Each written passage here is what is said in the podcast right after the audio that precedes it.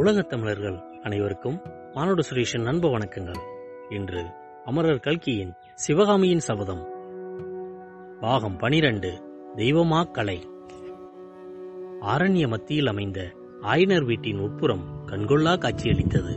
வெளித் தாழ்வாரத்தையும் முன் வாசற்படியையும் தாண்டி உள்ளே சென்றதும் நாலுபுறமும் அகன்ற கூடங்களும் நடுவில் விசாலமான முற்றவுமாக அமைந்த பெரிய மண்டபமும் காணப்பட்டன. முற்றத்துக்கு மேலே மண்டபம் எடுப்பாக தூக்கி கட்டப்பட்டிருந்தது. கூடங்களின் ஓரங்களில் சிற்ப வேலைப்பாடு அமைந்த தூண்கள் நின்றன. அவை மேல் மண்டபத்தை தாங்குவதற்காக நின்றனவோ அல்லது அலங்காரத்திற்காக நின்றனவோ என்று சொல்ல முடியாமல் இருந்தது. நாலுபுறத்துச் சுவர்களும் விதவிதமான வர்ணங்களில் அழகான சித்திரங்கள் காணப்பட்டன. அந்த சித்திரங்களில் ஸ்ரீ நடராஜமூர்த்தி நாதாந்த நடனம் தாண்டவ நடனம் குஞ்சித நடனம் ஊர்த்தவ நடனம் ஆகிய தோற்றங்கள் அதிகமாக இருந்தன. அம்மாதிரியே ஒரு அழகிய இளம்பெண்ணின் பலவகை அபிநய நடனத் தோற்றங்களும் அதிகமாக காட்சியளித்தன.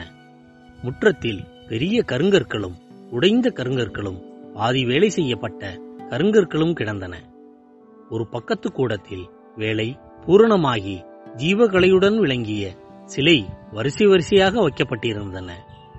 சித்திரங்களில் தோன்றிய அதே இளம்பெண்ணின் மோகன வடிவம்தான் அந்த சிலைகளில் விளங்கின.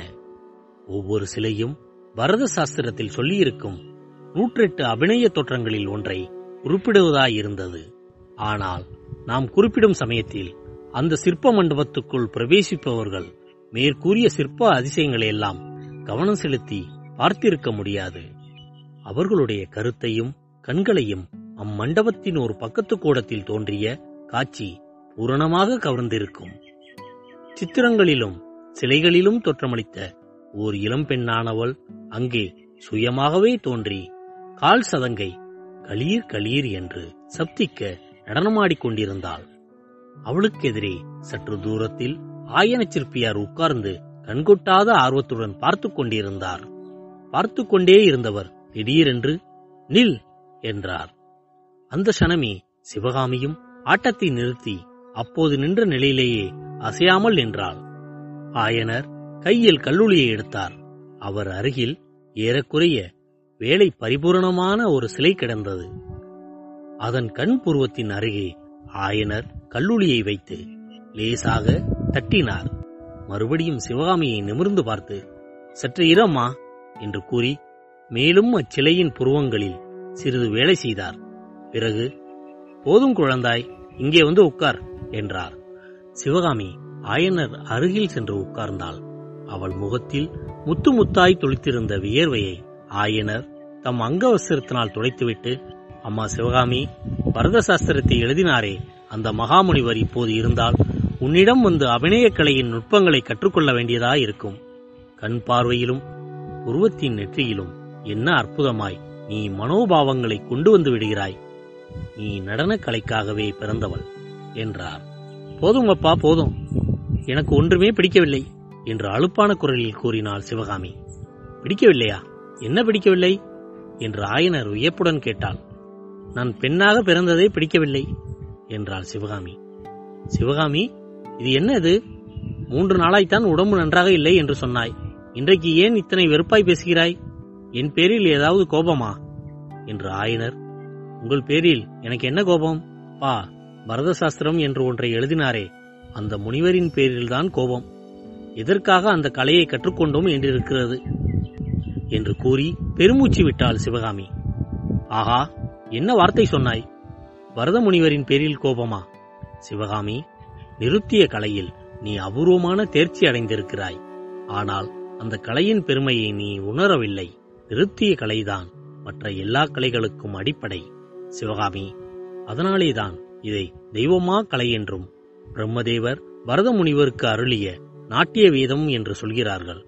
நிருத்திய கலையில் இருந்துதான் சித்திரக்கலை உண்டாயிற்று. இசைக்கலைக்கும் நிருத்திய கலைதான் ஆதாரம்.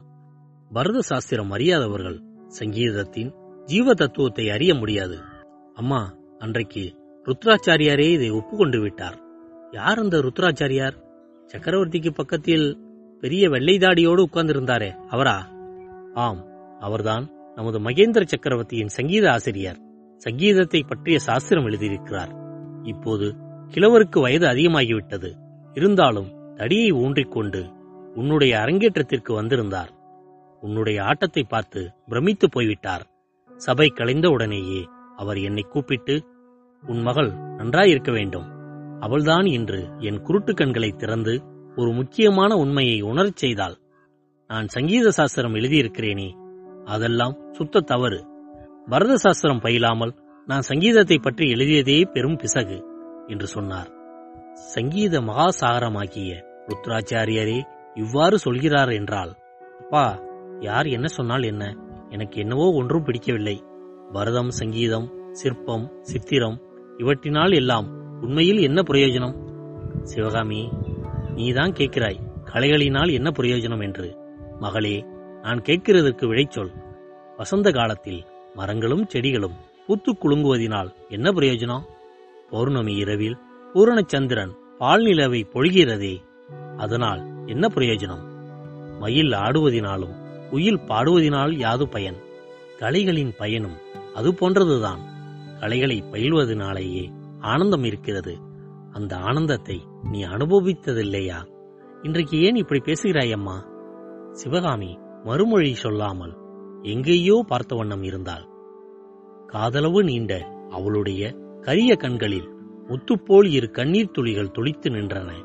இதை பார்த்து ஆயனர் திருக்கிட்டவராய் சற்று நேரம் சிந்தனையில் ஆழ்ந்திருந்தார். பிறகு சிவகாமியின் கூந்தலை அருமையுடன் தடவி கொடுத்த வண்ணம் கூறினார். அம்மா எனக்கு தெரிந்தது உன்னை அரியா பிராயத்தை சிறு குழந்தையாகவே நான் இன்னும் எண்ணிக்கொண்டிருக்கிறேன். அது தவறுதான். உனக்கு பிராயம் வந்து உலகம் தெரிந்து விட்டது. உன்னை ஒத்த பெண்கள் கல்யாணம் செய்து கொண்டு குடியும் குடித்தனவுமாய் வாழ்கிறார்கள் என்பதை பார்த்திருக்கிறாய். உன் அன்னை உயிரோடு இருந்திருந்தாள். இத்தனை நாளும் உனக்கு கல்யாணம் செய்து வைக்கும்படி என்னை பிராணனை வாங்கியிருப்பாள். ஆனால் நானும் அந்த கடமையை மறந்து விடவில்லை சிவகாமி பரத சாஸ்திரத்தை சொல்லியிருக்கும் நூற்றெட்டு அபிநய தோற்றங்களில் நாற்பத்தெட்டு தோற்றங்களை சிலைகளில் அமைத்து விட்டேன் இன்னும் அறுபது சிலைகள் அமைத்த உடனேயே உனக்கு தக்க மணாலனை தேடி கல்யாணம் செய்து கொடுத்துவிட்டு மறுகாரியம் பார்ப்பேன். இவ்விதம் ஆயன சொன்னபோது சிவகாமி கண்களை துளைத்து அவரை நிமிர்ந்து பார்த்து கல்யாண பேச்சை எடுக்க வேண்டாம் என்று எத்தனை தடவை சொல்லியிருக்கிறேன் அப்பா. எனக்கு கல்யாணமும் வேண்டாம் ஒன்று வேண்டாம். உங்களை தனியாக விட்டுவிட்டு நான் போவேனா? அத்தகைய கிராதகி அல்லனா? என்றாள். உண்மை என்னவென்றால் சிவகாமியை கல்யாணம் பண்ணி கொடுப்பதில் ஆயனருக்கு அந்தரங்கத்தில் விருப்பம் கிடையாது. குழந்தை பிராயத்தில் இருந்து அவளை கண்ணுக்கு கண்ணாக வளர்த்தவர் அவர். கல்வியும் கலைகளையும் பயில்வித்தவர் அவர். பெண்ணை விட்டு பிரிந்து ஒரு நிமிஷம் கூட தாம் உயிர் வாழ முடியாது என்று ஆயனர் எண்ணினார்.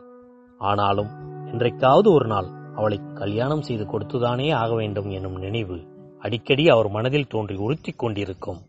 எனவே சிவகாமியின் கல்யாணத்தை பற்றி சில சமயம் பிரஸ்தாபிப்பதும் உண்டு. அப்போதெல்லாம் சிவகாமி எனக்கு கல்யாணம் வேண்டாம் என்று மறுமொழி கூறுவதை கேட்பதில் அவருக்கு மிகவும் ஆனந்தம்.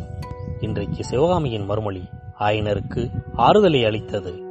எனினும் அவர் மேலும் தொடர்ந்து அது எப்படி சிவகாமி மனம் செய்து கொடுக்காமலேயே நான் உன்னை வீட்டிலேயே வைத்துக் கொண்டிருந்தால் நன்றாயிருக்குமா? உலகம் ஒப்புக்கொள்ளுமா? தகுந்த பிள்ளையாக பார்த்து கல்யாணம் பண்ணி கொடுக்க வேண்டியதுதான்.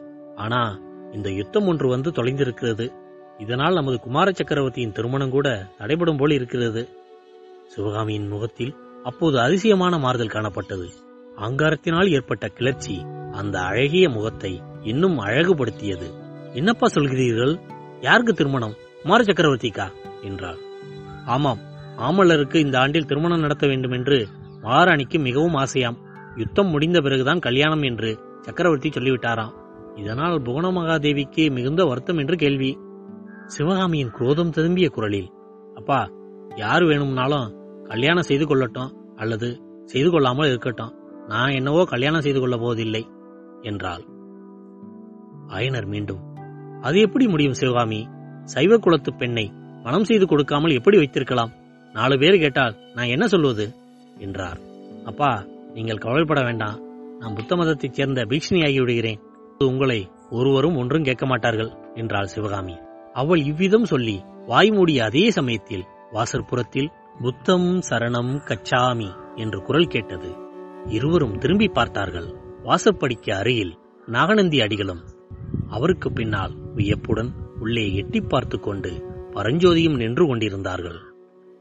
இதுவரை இந்த பதிவை கேட்டுக்கொண்டிருந்த உலகத் தமிழர்கள் அனைவருக்கும் மானுட சுரேஷின் அன்பு வணக்கங்கள். அமரர் கல்கியின் சிவகாமியின் சபதம் வளரும். நன்றி வணக்கம். வாழ்க வளமுடன்.